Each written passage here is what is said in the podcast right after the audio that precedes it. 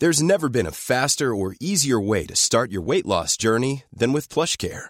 PlushCare accepts most insurance plans and gives you online access to board-certified physicians who can prescribe FDA-approved weight loss medications like Wegovy and Zepbound for those who qualify. Take charge of your health and speak with a board-certified physician about a weight loss plan that's right for you. Get started today at plushcare.com slash weight loss. That's plushcare.com slash weight loss. plushcare.com slash weight loss. Chocolates are sweet, but they don't last long. Flowers are pretty, and then they're gone. So, this Mother's Day, why not give your mum the gift that keeps on giving with Ancestry DNA?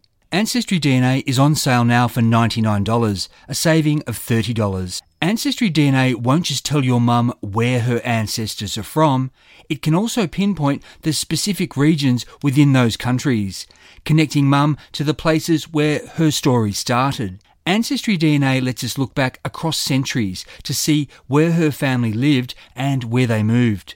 Combined with Ancestry's massive database of official records, this can open up fascinating migration stories. Who knows? Give your mum Ancestry DNA this Mother's Day and she might even discover living relatives. I know it's possible because it happened for me. Ancestry DNA is safe, easy to use, and completely private. When your mum gets the kit, she just sends back a small saliva sample using the prepaid postal box provided. In a few weeks, she'll receive an email with the links to her results. From there, your mother has control of the data and how she uses it. There could be more to your mum's story. Piece it together with Ancestry DNA, now on sale. Terms apply. Forgotten Australia is written and produced by me, Michael Adams, in the Blue Mountains of New South Wales on land traditionally owned by the Darug and Gundungurra people. I pay my respect to Aboriginal elders past and present.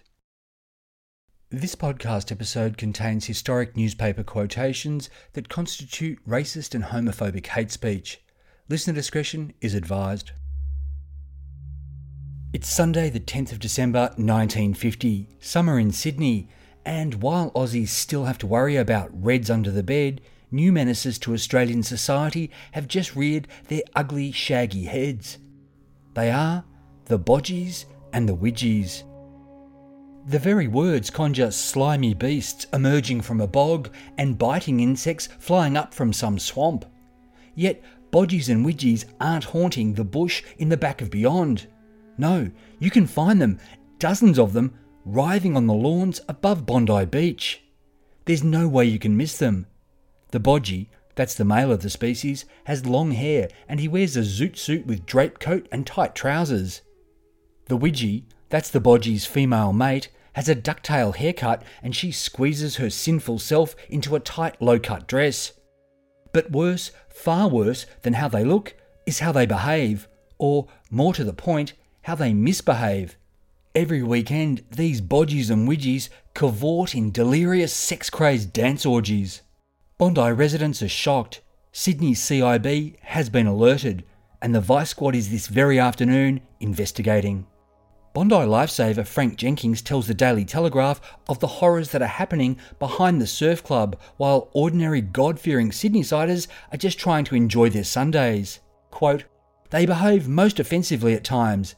They passionately kiss and neck in the middle of the footpath. They always do this after their sex dances. Gangs of bodgies form a circle around a young couple who dance a type of suggestive burlesque jazz until they are exhausted. When the couple is too tired to continue dancing, another couple takes over, and so on until every couple has performed. When they have finished carrying on like whirling dervishes, they sink down on the grass. Frank Jenkins says that he and other lifesavers are thinking of turning hoses on these sex crazed kids. God knows, something has to be done to stop these orgasmic orgiastic practices.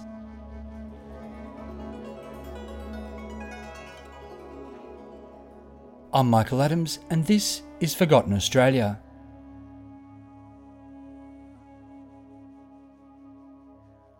In the last episode, we heard about Bondi legend Aubrey Shackleton Laidlaw, who patrolled Australia's most famous strip of sand for close to 50 years.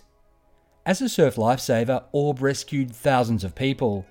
But as a beach inspector, he outraged thousands more in the late 50s and early 60s with his aggressive enforcement of the bikini ban. Yet during Aub's tenure, he'd also feature in early skirmishes against the forerunners of the Bodgies and Widgies. As Mark Twain reckoned, history doesn't repeat itself, but it does rhyme.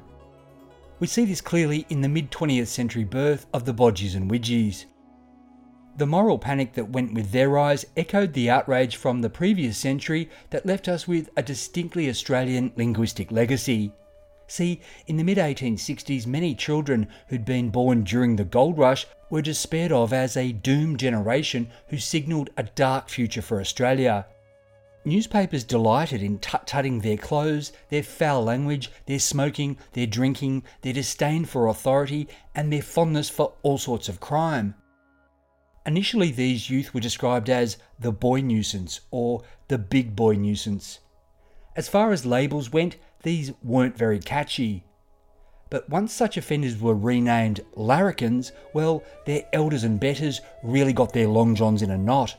From 1870 and for decades that followed, journalists and editors, police and magistrates, clergymen and politicians thundered against the larrikins. Reactions even extended to the reintroduction of the lash in Victoria.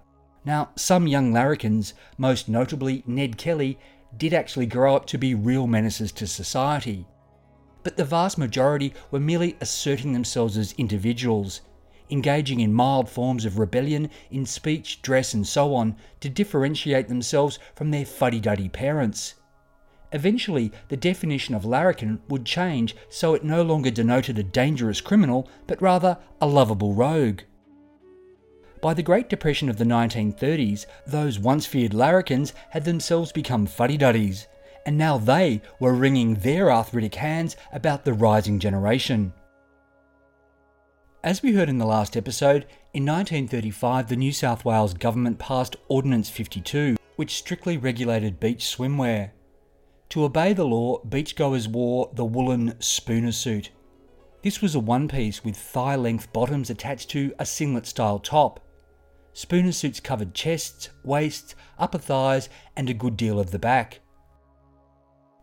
Looked at today, this swimwear is pretty ridiculous.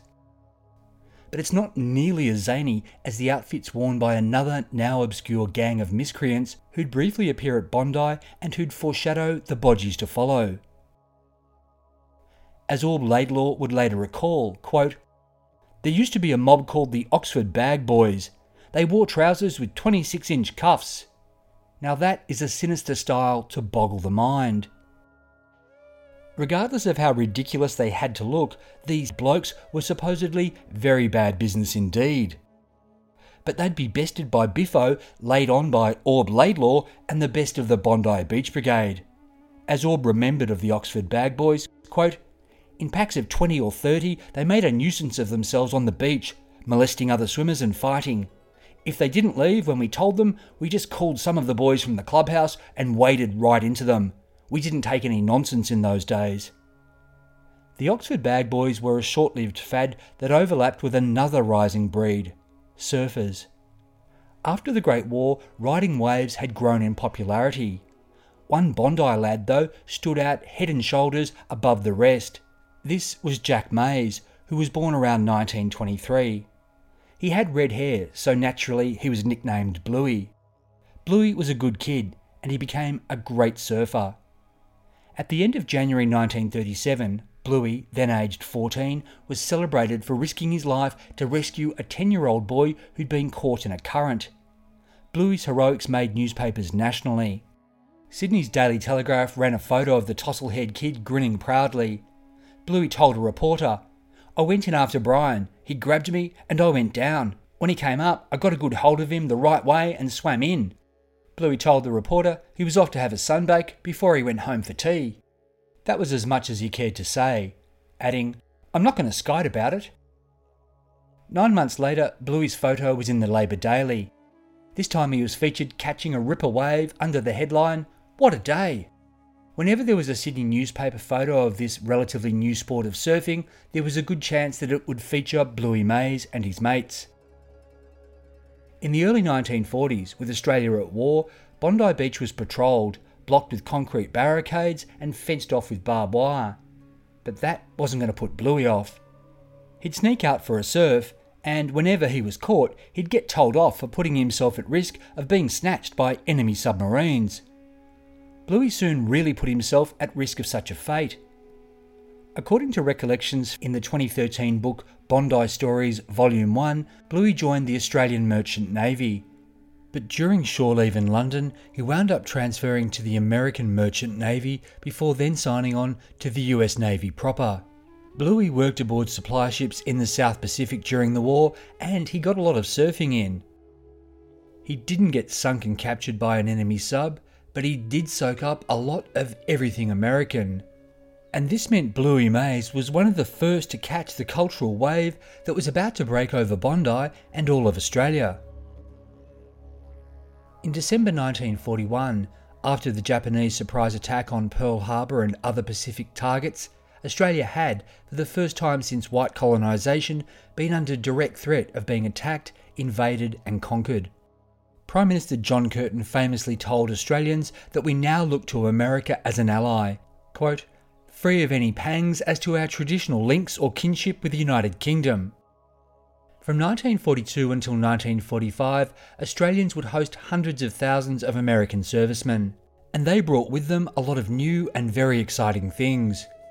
Many young Australians embraced American ways of talking, dressing, and partying. They did their best to imitate these visitors. Young Aussies chewed gum, spoke in hepcat lingo, and wanted to wear blue jeans and zoot suits. They coveted swing and jazz records, and when they went out dancing, they wanted to dance the jitterbug. Many older Australians hated all this non Anglo nonsense, particularly when it was perceived to be tainted with the Negro influence. Not long after the end of the war, some young Aussie men started wearing their hair perhaps an inch longer than usual. They did this in imitation of handsome young Hollywood star Cornel Wilde.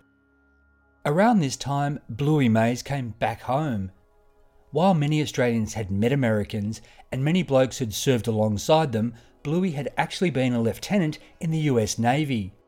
Bluey was an early adopter of the Cornel Wilde look. Other Bondi boys followed, just as quickly as they could grow their hair. Yet at first they were known both for their locks and for their socks. This new style spelled trouble. On the 6th of November 1946, the Daily Telegraph reported that the forces of law and order were on the case. Quote, Specially picked police wearing bathing costumes will mingle with the crowd on Bondi Beach during the weekend. They will watch for hooligans who have been causing disturbances on the beach. The police will pay special attention to the North Bondi end, where a gang of about 30 youths, known as the long haired Bobby Soxers, congregate. Long haired Bobby Soxers. As far as labels went, this was even less intimidating than Big Boy Nuisance or Oxford Bag Boys. The Daily Telegraph report continued. These youths, who wear their hair to the nape of the neck, are increasing in number. They claim that they wear their hair the same as Cornel Wilde, the Hollywood film star. Recently, young women have complained to beach officials of the behaviour of these youths. Locals had already set out to show these miscreants that they couldn't defy social convention without paying the price.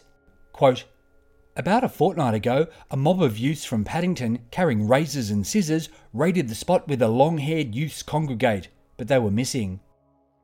The long haired Bobby Soxers had had a close shave with vigilante barbarism. Some ordinary decent Aussie blokes clearly felt threatened by the long hairs, not least because a lot of the lasses thought they were dreamy. As the Sun's headline read on the 24th of November 1946, Girls fall for the Cornel Wilde style. Quote, Girls say that the long haired beach boys with the Cornel Wilde haircuts are sharp enough to knock them pop eyed. North Bondi surfboard riders who started the cult say that the style is spreading to all the beaches and has definitely caught on. The article said that at North Bondi alone, some 50 blokes had, quote, adopted the cult. One long haired disciple said, There was a time when you had to be tough to get away with it, but now, apart from a few whistles, people, especially the girls, like it. Girls who were interviewed said they thought the Cornel Wilde Boys, which was how they'd soon be known, had wonderful hair, were stylish dresses, and fabulous exponents of the jitterbug dance style. The Daily Telegraph gave a detailed portrait of the markings of this species. Quote, Devotees of the Cornel Wilde haircut wear white rolled down socks, peg bottom pants rolled up to show the socks and portion of the leg, Hickok belts with silver buckles, American style swagger shirts or draped sports coats, and brogue shoes, preferably two toned. Peaks of shirt collars should be rabbit eared. Leaving no one in any doubt who the local leader was, one of the girls told the paper, I wish you could see Bluey. He's the founder, and he has the loveliest long red curls right down the back of his neck. A Daily Telegraph letter writer calling herself Sioux City Sue agreed with all of her beating heart. Quote, my idea of a dream boy is the Cornel Wilde type. You can have your moth eaten hairdos and your conventional business suits. I'm for the boy with the white rolled down socks and zoot pants. But there were many, many more who thought that Bluey and his brethren were idiots, and any girl who liked them needed a check-up from the neck up.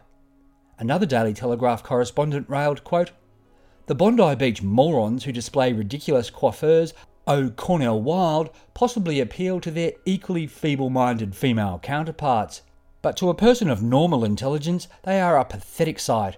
It is not necessary to be of exceptional perspicacity to notice the distinct resemblance they bear to our long haired simian ancestors. So, the Cornel Wilde Boys were cavemen. They were also dubbed teddy bears, billy goats, and long hairs. No doubt they were called much worse as well. But they weren't just hated for how they looked, they were hated for flaunting Ordinance 52, for not being members of the surf club, for riding their surfboards outside of prescribed areas at North Bondi, and for generally thumbing their noses at beach inspectors. In February 1947, Truth newspaper ran a front page snap of these bare chested menaces. The headline Controversy raging on beaches. Beach Inspector Aub Laidlaw warned that these surfers, who were not licensed lifesavers, were out of control and were injuring swimmers. In an interview, a spokesman for the Cornel Wilde Boys, possibly Bluey Mays, was quoted as saying that their critics were just jealous. Jealous of their good looks, jealous of their great bodies, and jealous of their wave riding skills that wowed all of Bondi's best beauties. He said, the cause of the trouble is because the goons of the surf club are getting jealous. They are gnashing what few teeth they have left because all the grouse sorts flock down the north end of the beach to see us. Only the drac sorts now watch the antics of the surf club's old men. For the record, Aub Laidlaw was then just 37. For all their differences, this young Cornel Wilde boy and the old beach inspector had something unpleasant in common. They'd exhibit beach tribalism. Aub and other officials were quick to say that many, if not most, Ordinance 52 violators were non locals and new Australians. Similarly, this Cornel Wilde spokesman had plenty insulting to say about outsiders and immigrants. Quote, some time ago, one of the newspapers made out that we were a team of show offs with Buffalo Bill hairdos. What happened then? A bleating mob of sheep came to Bondi and tried to crowd us. We just shepherded those woolies right off our beach quick smart. He went on. Then there are those refos. The refos, with their noses peeling painfully, want the beach to themselves. They've never seen a suntanned body or a surfboard racing through the foam, and they run screaming up the beach, Help! Help! They cry with their loose European dentures, rattling like castanets. Waverley Council banned the Cornel Wilde Boys. If you wanted to surf, you had to be a member of a surf club. But they weren't going to bow down to Bondi's old overlords. The war over turf, over hair, over fashion continued to rage in the newspaper letters pages. In a letter to the Daily Telegraph, someone calling himself Zeppelin Head said the Cornel Wilde Boys could, quote, take a lesson from the bronzed He Man lifesavers of Coogee, who wear their hair cropped close. It looks better and is cooler, cleaner, and less trouble. A writer calling himself Sartorius agreed. Crew cuts were in, the bolder the better, especially back and sides, because it, quote, gives the impression of cleanliness, vigour, and masculinity. But a supporter calling himself 1947, not 1847, laid the smackdown to such critics, quote, Wherever the Cornel Wilde clan go, admiration is depicted on every intelligent person's face. This country is and will remain 25 years behind America while hillbillies like you exist. We're starting a new fashion, boy, and you'll never stop it. In February 1947, Aub Laidlaw spotted one of the Cornel Wilde clan catching a wave. He apprehended the lad and started to question him. From Aub's reputation, this wouldn't have been done in a gentle tone. Suddenly, though, the thong was on the other foot. Aub found himself surrounded by 35 of the man's mates. They were jeering, ridiculing, telling their buddy to keep his lip zipped and tell the old beach inspector nothing. Bluey Mays soon after told Truth newspaper that he and his mates weren't involved in such shenanigans, but they were copying it nevertheless, and that this was a violation of their rights as citizens. Quote, All we want is a good surf, a sunny day, and the freedom of the beach. Surfboard riding is an art which we have perfected, and we are better than any club member. We have been victimised because every man who is seen on the beach with a long hairdo is said to be one of us. They have broken regulations, and we have to suffer for their foolishness.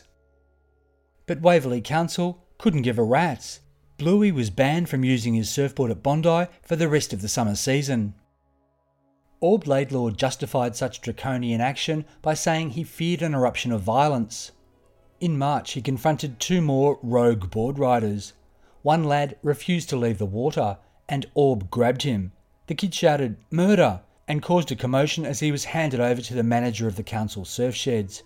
On that same afternoon, another lad was marched off the beach, swearing and fighting with Aub and another beach inspector, before he was handed to the police.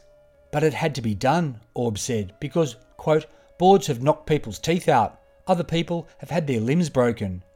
This was a fair enough concern, except it seemed that long haired surfers were being targeted while surf club members were being given free passes. The impression of victimisation was deepened in April 1947 when 19 year old Stanley Graham was charged with consorting in Paddington Court. Stanley Graham was described in the Sun's court report as, quote, an associate of the Cornel Wilde Surf Riders whose activities had made it necessary to send special police to Bondi Beach at weekends and on holidays. Reports had been received of thefts of clothing, bad behaviour, and interference with other people on the beach. On one occasion, they nearly caused a riot. The detective prosecuting said that if Stanley Graham stopped consorting with the gang, he might turn out all right. The lad was sentenced to three months, suspended, and put on a good behaviour bond of £20 but if he associated with the Cornel Wilde Gang in the next year, he'd go to jail. This set a tone. Hang out with the Cornel Wilde Boys, and the next step was crime, followed by the slammer. In the court, the detective had said that the accused had been seen wearing a swimming costume in company with men that included Leon Mays, Bluey's brother, who were all, quote, reputed criminals. Reputed, not convicted. New South Wales's consorting laws were incredibly unfair. Having been introduced 20 years earlier to break up the razor gangs, they operated on the principle of guilt by association. The detective had told the court, quote, his associates are all hoodlums and came under notice of the police department as the Cornel Wilde Surfboard Riders. Clearly, they were a terrible threat to society. Such a menace that by November of that year, the ban had been lifted. The Cornel Wilde Boys, or at least fellas with longer hair, had swamped Bondi Beach in such numbers that resistance was useless. Off the beach, though, the Cornel Wilde Boys could still turn heads and be deemed worthy of a press photograph. In a March 1949 feature about Sydney's youth, Smith's Weekly ran a picture of a group of them in King's Cross. The lads wore a variety of suit jackets. One was even bold enough not to wear a shirt and tie underneath but a striped t shirt. The photo caption called this queer garb, and by the standards of the day, it was. The hair, perhaps an inch longer than short back and sides, was deemed long. The caption concluded Eccentricity in dress is all the vogue at the cross.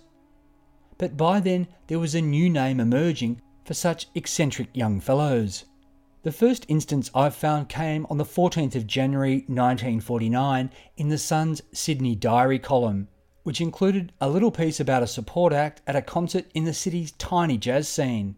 It noted that the band, Billy Weston's Bobcats, had been put on the bill, quote, thrown in to satisfy those youngsters of the town in hep clothes and haircuts who call themselves bodgies. This message comes from BOF sponsor eBay.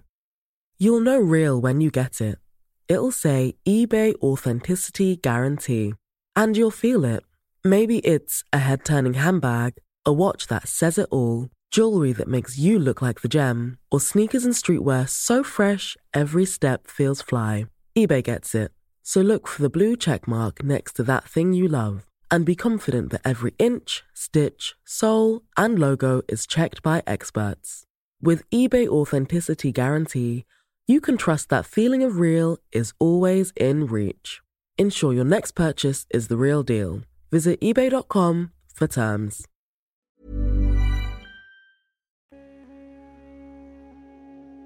As the 1940s became the 1950s, there'd be regular references to bodgies in the Sydney papers. A June 1950 report in Smith's Weekly quoted a 16 year old girl named Gwen Wright about jukeboxes being like a flame for the wrong kind of moths. She said, I've been in a milk bar with a jukebox, and most of the boys were bodgies who came in from other districts. Bodgies are Australians who dress like American seamen or wear tight fitting trousers, assume an American accent, and sport a square haircut. They annoy everybody, including other teenagers, but we are all classed in the same age group. It should be noted here that the concept of a teenager had only really come into its own during the war years. The very concept of teenagers was revolting to many, hence young Gwen not wanting to be tainted by these bloody new bodgies. But it turned out there were female versions of bodgies too. The Sun ran photos of the newly discovered female of the species, first called the Weegies, who were, quote, asking for the ducktail haircut, complete with sideburns. The paper went on. Weegies are the female teenage companions of the drape suit bebop addicts who haunt King's Cross milk bars and call themselves bodgies. These sort of explainer articles appeared in newspapers all across Australia. Though there was a bit of frowning involved, these fashions and hairstyles all seemed rather harmless. Then, on the 10th of December 1950, the Daily Telegraph ran that sensational report about bodgies and widgies involved in dance sex orgies at Bondi Beach. Suddenly, these kids were paragons of perversion, a vice that needed to be stamped out. How much of a beat up was the Daily Telegraph report? What's amusing is that the single source quoted was Frank Jenkins, Bondi Beach lifesaver, and brother to the Daily Mirror's crime reporter, Bill Jenkins. The very next day, the Daily Mirror refuted the claims of the Daily Telegraph with an article headlined Police report Bondi girls definitely not sex crazy. So, which Jenkins was right? It didn't really matter because, much like the Cornel Wilde Boys beat up, the newspapers could play both angles sensational expose followed by clear headed rebuttal letters for and against bodgies and widgies flooded into the newspapers. Just over a week later, The Sun confidently ran a headline Morals Probe of Bodgies, Court Story. This court story, which was about a 17 year old who'd pled guilty to borrowing a truck and committing a break and enter, wouldn't have been in the least newsworthy except for the bodgy angle. He was a bad apple, and so the whole barrel of bodgies had to be rotten. Quote, Activities of the Bodgy set were under thorough investigation by the police moral squad. This youth had, the court heard, been led into evil by his association with the Bodgy Brigade. Just like that 19 year old a few years earlier had been lured into crime by his association with the Cornel Wilde Gang. Quote, Detective North said the Bodgy set was an imitation of a youthful American cult. Members wore broad shouldered coats with nipped in waists, trousers with puffed hips and narrowed at the ankles. They affected a speech of American jargon and a Cornel Wilde haircut. They wore short yellow socks and suede shoes. This story would be reprinted across the country under various headlines. In Brisbane, probe on Bodgy's activities. Dubbo, police probe strange Bodgy cult. Newcastle, Bodgy club blamed for use lapse. Despite running a similar story and headline, the Sydney Morning Herald, at least in January 1951, infiltrated the scene to see for itself. Its expose was headlined, When a Bodgie Meets a Widgie in a Milk Bar. The article began by summarising Bondi lifesaver Frank Jenkins' claims about the sex crazed Bondi cult and the detective story of the kid who'd been lured into crime by the Bodgies. This reporter then went to King's Cross to find Bodgies in their natural habitat, a milk bar, escorted by a friend who knew about such things. This guide said, quote, But I warn you that if you're expecting anything sensational, you'll be disappointed. They're a pretty quiet lot, really. The reporter set the milk bar scene. Quote, Near the entrance, two young men were standing beside a jukebox, listening to a record entitled I'm a Ding Dong Daddy from Dumas. Elsewhere in the establishment, which they treated as a bit of a clubhouse, a place where everyone knew everyone, Bodgies and Widgies sat at tables and talked, like normal teenagers. Quote, there was none of the erotic atmosphere which the Bondi Lifesavers outburst had led me to associate with the movement. Clothes, the reporter said, weren't standardised, except that none were expensive. Some bodgies, he said, were pale, weedy specimens, while a couple were big, burly young men. One widgie had a ring on her finger, another came in with two small children, and a bodgie bought ice cream for these kiddies. The Herald's reporter observed, a generally cooperative spirit seemed to prevail. While saying he could only go by what he'd seen, he provided this conclusion I can affirm that the decorous proceedings in this milk bar gave no support to the view that bodgies and widgies are a menace to society. They seem to be merely young people without much money and not endowed with powerful intellects who are amusing themselves in a relatively harmless fashion. It is possible that some of them indulge in orgies or take to crime, but I doubt it. The enormous amount of soft drinks they consume must tend to inhibit activities of that kind. There has never yet to my knowledge, been an authentic case of a youth who committed a violent offence while maddened by pineapple ice cream soda. The following month, February 1951, the Sydney Morning Herald reported on the largest yet gathering of bodgies and widgies. Not at some Bondi Beach orgy pit, but instead at the Sydney Town Hall. There were 2,000 attendees, many of them escorted by their parents. This was the Bodgie and Widgie Jazz Jamboree, the first event of its kind. A spokesman for the organisation told the Herald that the association's aims included providing healthy and wholesome activities for young people. There will be music and sport football, cricket, baseball, and basketball, and also social gatherings. They also wanted to counter recent unsavoury publicity. To this end, he said, the Bodgie and Widgie Association intends to prove to all critics that its members are true loyal Australians and that the morals and behaviour of every member are beyond reproach. The Herald reported that the Jazz Jamboree was a success. A fine time was had by all, and, quote, at the conclusion of the program, the Bodgies and Widgies rose and sang the national anthem. But stories like this didn't really sell tabloid newspapers. 2,000 well behaved bodgies and widgies weren't worth one who misbehaved. So threat stories would continue to dominate. Such beat ups didn't just boost circulation, they might have actually contributed to hate crimes being committed against bodgies and widgies. Truth in May 1952 ran a feature with a photo of the bodgie and widgie type. The picture showed five men wearing loose suits, ties, and jackets, with one similarly neatly dressed woman among their number. The menace? That came from their eyes being covered with black bars, making them all look like criminals. The headline read Moral misfits in comic clothes are becoming a public menace. So far, it was just the usual sensationalism. But readers were about to be subjected to a torrent of bile. Truth's staff investigator began his report. Quote, the Bodgie cult in Australia is the most freakish and sinister youth movement since the old days of the razor pushers. In Sydney, it is causing police much anxiety. Its members disgust decent living and decent thinking people. One bodgie is serving a life sentence, another is facing a long term of jail. Innumerable vicious assaults and car thefts have been sheeted home to this bizarre cult's hoodlums. The article explained that bodgies looked down on regular workers as being square, but on the other hand, they coveted fancy clothes and fancy haircuts, so they turned to crime to support their habits. Quote, starting with petty theft, often ending with blackmailing, perversion, and other shocking offences. Thus, a fancy haircut on a youth has led, step by step, to a major headache for sections of the community. Truth explained that bodgies had evolved from the Cornel Wilde Boys, which the paper dated to 1948. What it didn't tell readers, though some surely knew, was that the Cornel Wilde Boys' leader, Bluey Mays, had, since shortly after 1948, been the captain of the Tamarama Life Saving Club. Bluey Mays had saved plenty of lives. He was also regarded as the best surfer in the country. So, how to reconcile this outcome with bodgies as being juvenile delinquent criminals who sooner or later would end up behind bars? Truth didn't bother with such inconvenient contradictions.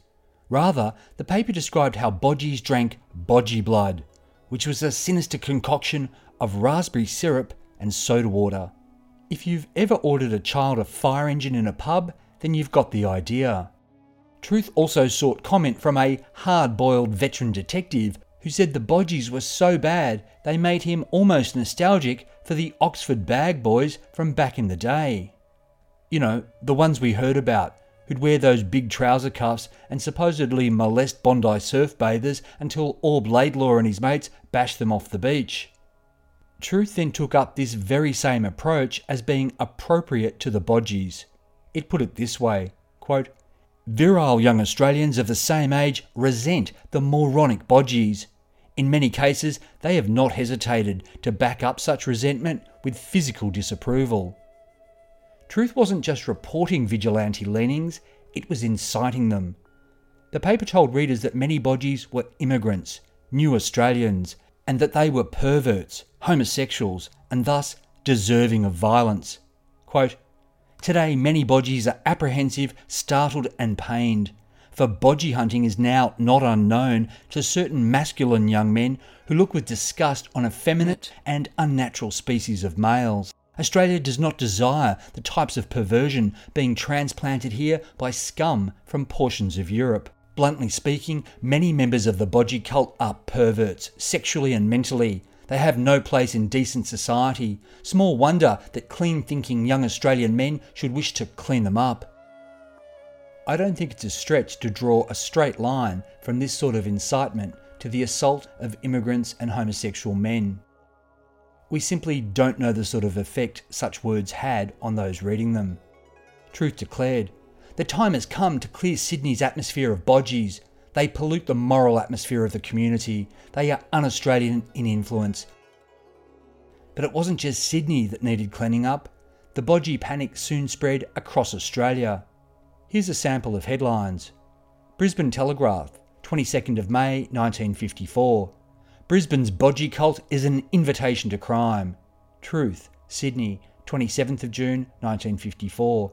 Police uncover wild sex orgies. Truth, Brisbane, 11th of July 1954. Confessions of a former Brisbane bodgie tells where wild orgies are staged in city suburbs. The Sun, Sydney, 17th of September 1954. Wicked thing. Judge declares wipeout cult of bodgies. Mirror, Perth, 9th of April 1955. Widgie cult a social menace. Adelaide hits back.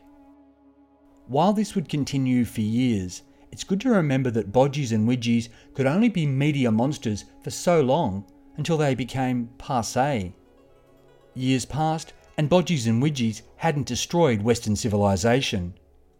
But that was alright because they could be replaced by the threat posed by rockers and rollers, who then yielded to beatniks and bikies, hippies and sharpies, punks and metalheads, rappers and ravers. The lesson here? Seemingly strange subcultures come and go, but media panic merchants will always be with us. Are there any bad eggs in any given basket? Sure, there are. Were there bad bodgies and wicked widgies? No doubt. But most, almost all, were harmless youth.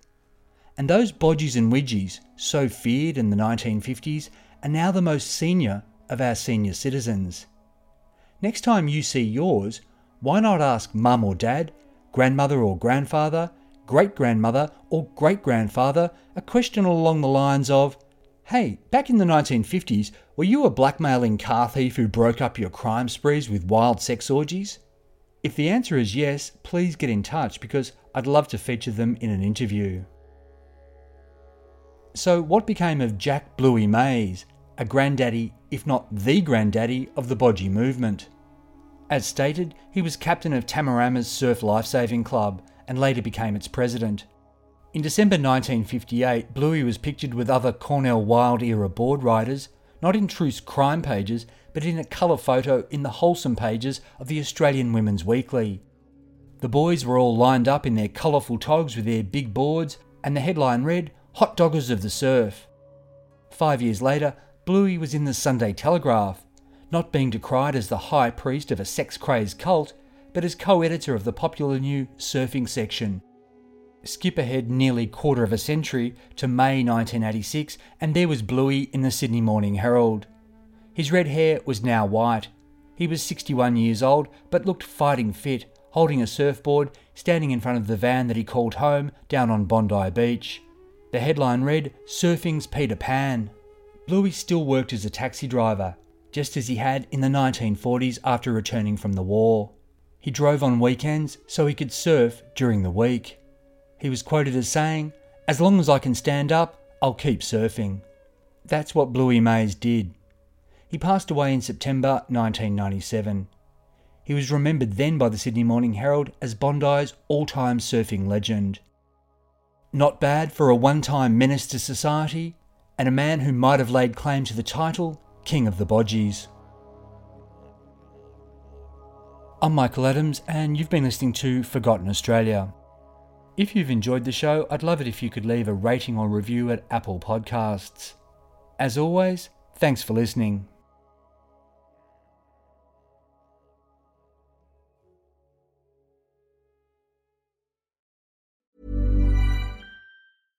This message comes from BOF sponsor eBay. You'll know real when you get it. It'll say eBay Authenticity Guarantee. And you'll feel it. Maybe it's a head turning handbag, a watch that says it all, jewelry that makes you look like the gem, or sneakers and streetwear so fresh every step feels fly. eBay gets it. So look for the blue check mark next to that thing you love and be confident that every inch, stitch, sole, and logo is checked by experts. With eBay Authenticity Guarantee, you can trust that feeling of real is always in reach. Ensure your next purchase is the real deal. Visit eBay.com for terms.